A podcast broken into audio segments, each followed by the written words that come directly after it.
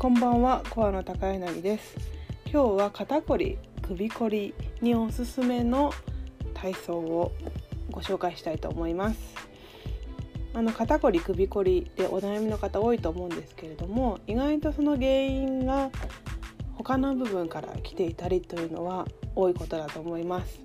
特に最近このパソコンやスマホなどね使う方多いと思いますのでどうしてもこの手首や腕が緊張しがちです。今日も先ほどヨガのレッスンがあったんですけれども肩こり首こりの方が多かったのでちょっと手首をね動かすようなちょっとね運動をしたんですけれどもそしたらやはり手首が痛いという方がいらっしゃいました。その方やっぱりいつも肩こり首こりのことをすごいおっしゃる方だったので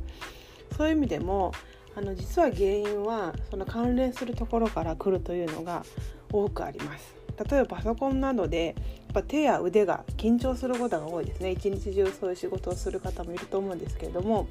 そうするとこの二次的な影響でこの凝りの範囲が広がってしまうので無理に力が入ってしまって姿勢が悪化してしまうということが多くあります。そうすると無意識に体がバランスを取ろうとするのでどうしても肩や背中腰の筋肉が過剰に緊張してしまうということが多くあります。そうすることで肩こりや手首の痛みとして現れたりということが多くあります。ですので今日は手首に注目して、えそこをほぐすような体操を行っていきたいと思います。えーと、まず、えーと、親指と人差し指でこの手首のところを反対多分右手を使うようでしたら右手の親指と人差し指で左手の左の腕の手首を少しぎゅーっと挟んでいただきます。そしてブラブラブラブラと左手の手首を上下に振るような感じですね。脱力しながら右手の親指と人差し指は少しだけ力を加えてブラブラブラブラーと揺らしていただきます。これをするだけでも手首の緊張だったり凝りが取れてきます。今日もヨガを行ったんですけれどもこれをやった時に、えーと、左はいいんですけど右手をブラブラとした時に痛いという方がいらっしゃいました。その方いつもあの肩こりの症状を訴える方だったのでもうご本人もすごい発見があったようですね。このようにやっぱり肩だけではなくてこの関連する腕や手首だったりするところの緊張が結果として肩の痛みや姿勢のね悪さにつながったりしますので今やったように右と左両方とも掴んでいただいてブラブラーっとねしていただくだけでも手首の緊張がほぐれていきます。あともう一つなんですけれども手首の相対法というのをご案内したいと思います。相対法というのはストレッチと違ってあの楽な方に体を動かしてあげることでちょっときつかった方ちょっと,、え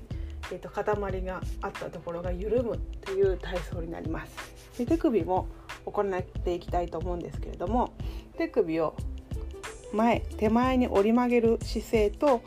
甲側にぐーっと上に持ち上げるね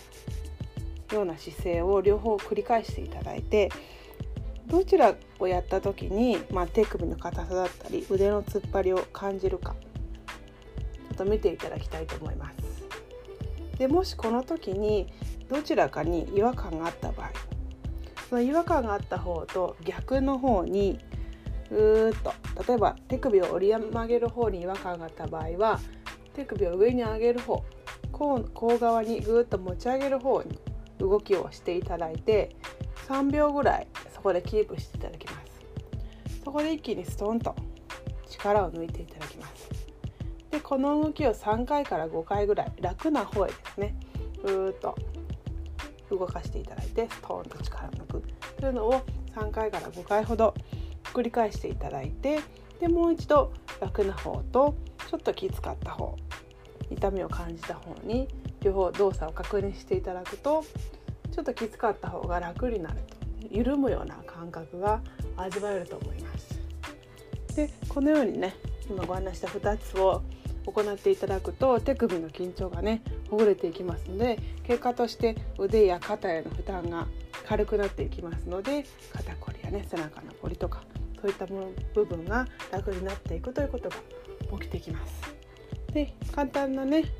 運動にな動きになりますので是非ね皆さんも日々の生活の中に取り入れていただきたいと思います。では最後まで聞いていただきありがとうございました。